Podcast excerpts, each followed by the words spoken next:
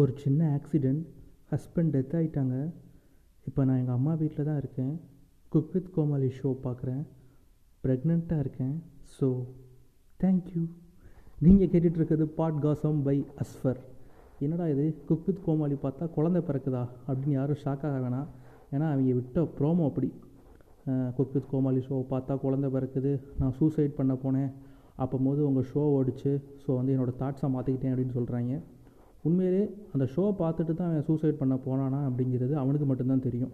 So இவங்க அப்படியே மாற்றி சொல்கிறாங்க சரி அதெல்லாம் விடுங்க. இன்றைக்கி நம்ம என்ன ரிவ்யூ பண்ண போகிறோம் அப்படின்னா படம் வந்து டுவெல்த்து மேன் யா நம்ம மோகன்லால் நடித்த டுவெல்த்து மேன் ஸோ நடுவில் நிறைய தமிழ் படமாக ரிவ்யூ பண்ணிட்டனால சரி ஒரு சேஞ்சுக்கு மலையாள படம் பண்ணலாம் அப்படின்னு தோணுச்சு. சரின்ட்டு தான் மல்லு பக்கம் இறங்கியாச்சு. ஸோ வந்து ஹைலி எக்ஸ்பெக்டடான ஃபிலிமாக இருந்துச்சு. யார் டேரக்டர் அப்படின்னா ஜீத்து ஜோசப். நம்ம திருஷ்யம் ஒன் டூலாம் எடுத்தார் இல்லையா? ஸோ அவர் தான் இந்த படத்துக்கும் டேரக்டர் ஸோ படத்தோட ஒன்லைன் என்ன அப்படின்னா ஒரு பேச்சுலர் பார்ட்டி நடத்து நடக்குது. ஸோ வந்து எல்லாருமே காலேஜ் ஃப்ரெண்ட்ஸ் தான். ஸோ வந்து காலேஜ் முடித்தோடனே அவங்களுக்குள்ளேயே மேரேஜ் பண்ணிக்கிட்டாங்க. ஸோ வந்து மொத்தம் பதினோரு பேர். ஸோ வந்து அவங்களுக்கு ஒரு பேச்சுலர் பார்ட்டி நடக்குது. அங்கே ஒரு சம்பவம் நடக்குது. என்ன சம்பவம் அப்படின்னா ஒரு கேம் விளாட்றாங்க அதாவது யா ஒரு ஒரு மணி நேரத்துக்கு யாரோட ஃபோனும் நீங்கள் வந்து அன்லாக் பண்ணிடணும் எந்த கால்ஸ் மெசேஜஸ் எதுனாலும் பப்ளிக்கில் தான் படித்து காட்டணும் அப்படின்னு சொல்லிட்டு ஒரு வித்தியாசமான ஷோ வந்து ஒரு அம்மா நடத்துது. அதான் அவங்க அந்த அம்மாவும் அவங்க ஃப்ரெண்ட்ஸ் தான். அந்த அம்மா வந்து ஒரு டிவோர்ஸ் ஸோ வந்து டிவோர்ஸி ஸோ வந்து அவங்க டிவோர்ஸ் ஆகிட்டு உட்காந்துருக்காங்க சரி இந்த மாதிரி கேம் நடத்தி இருக்கிற எல்லா குடும்பத்தையும் நம்ம பிரித்து விட்டுறலாம் டிவோர்ஸ் பண்ணி விட்டுறலாம் அப்படின்னு ஒரு நல்ல எண்ணத்தில் அந்த ஷோ வந்து ஒரு ஒருத்தங்க நடத்துகிறாங்க ஸோ அதுவும் எல்லாமே ஃப்ரெண்ட்ஸ் தான். ஸோ வந்து இப்படி நடக்கையில் ஒரு முக்கியமான ஒரு கால் ஒன்று வருது ஒருத்தருக்கு. அந்த கால் அப்புறம் பிரச்சனை அப்படியே சும்மா வேறு லெவலில் பிரச்சனை. சும்மா பற்றிக்கிட்டு எரியுது. அதுக்கப்புறம் என்ன ஆச்சு அப்படிங்கிறதான் மீதி கதை.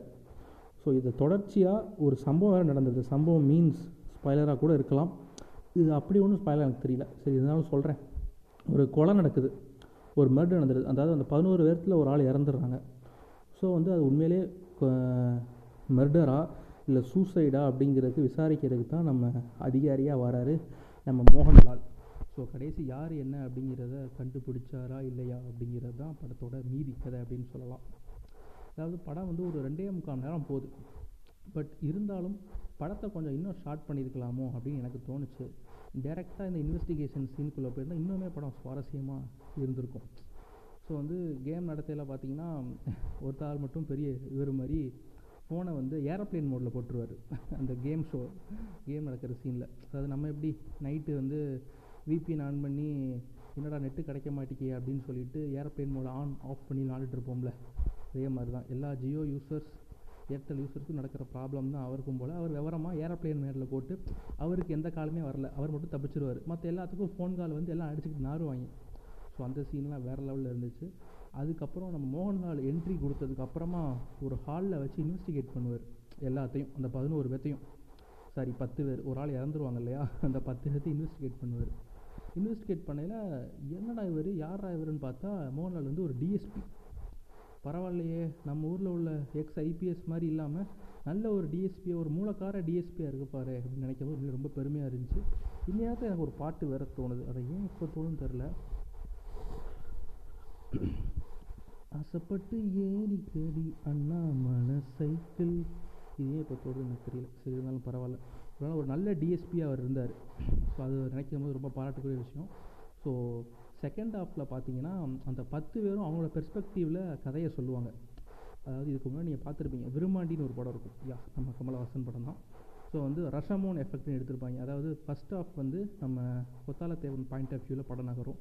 அடுத்து வந்து நம்ம கமல்ஹாசன் பாயிண்ட் ஆஃப் வியூவில் படம் நகரும். அது மாதிரி ஒரு பத்து பேர்த்தோட பாயிண்ட் ஆஃப் வியூவில் செகண்ட் ஆஃப் வந்து போய்கிட்டுருக்கும் ஸோ வந்து அப்போ பார்த்துக்கோங்க இதே நம்ம தமிழ் டேரக்டர்ஸாக இருந்தால் பத்து பேரா? அப்போ பத்து எபிசோடாக எடுத்து இந்த டிஸ்னி ப்ளஸ் ஹாட்ஸ்டார் மாதிரி ஏதாவது ஒரு மொக்க ஓட்டிகிட்டு தள்ளி விட்லாண்டா அப்படின்னு நினப்பாங்க. பட் அந்த மாதிரிலாம் இல்லாமல் ரொம்பவே என்கேஜிங்காக அதுக்கப்புறம் சூப்பராக கொண்டு போயிருந்தாங்க.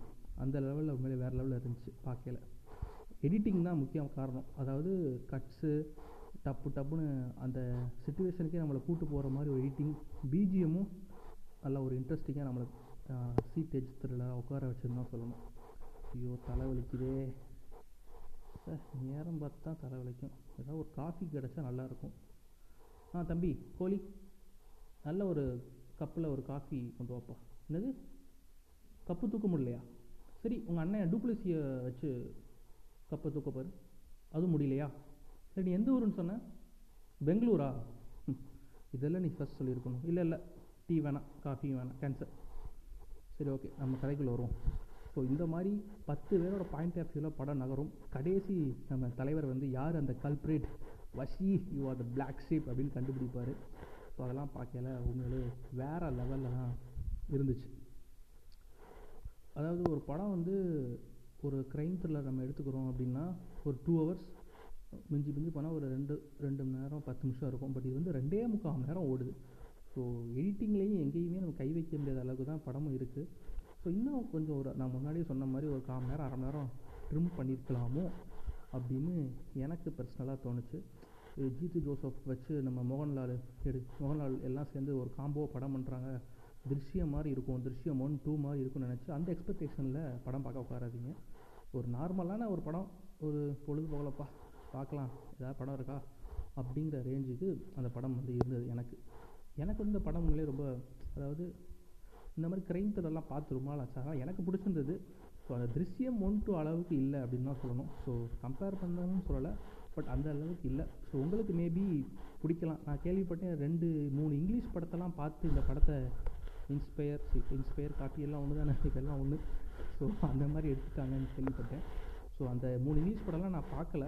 ஸோ அதனால் எனக்கு இந்த படம் கொஞ்சம் பிடிச்சிருந்தது. ஸோ உங்களுக்கு பிடிச்சிருந்ததா அப்படின்னு சொல்லுங்கள் இன்னொன்று ஒன்று கேட்கணும் மறந்துட்டேன். நான் ஒரு ஷூ வச்சுருக்கேன்.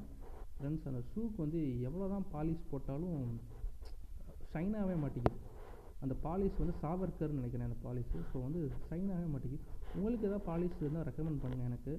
இல்லைனா ஒன்று பாலிஷை மாற்றணும் இல்லை ஷூவை மாற்றணும் பேசாமல் ஷூவை மாற்றிடலான்ட்டு இருக்கேன்.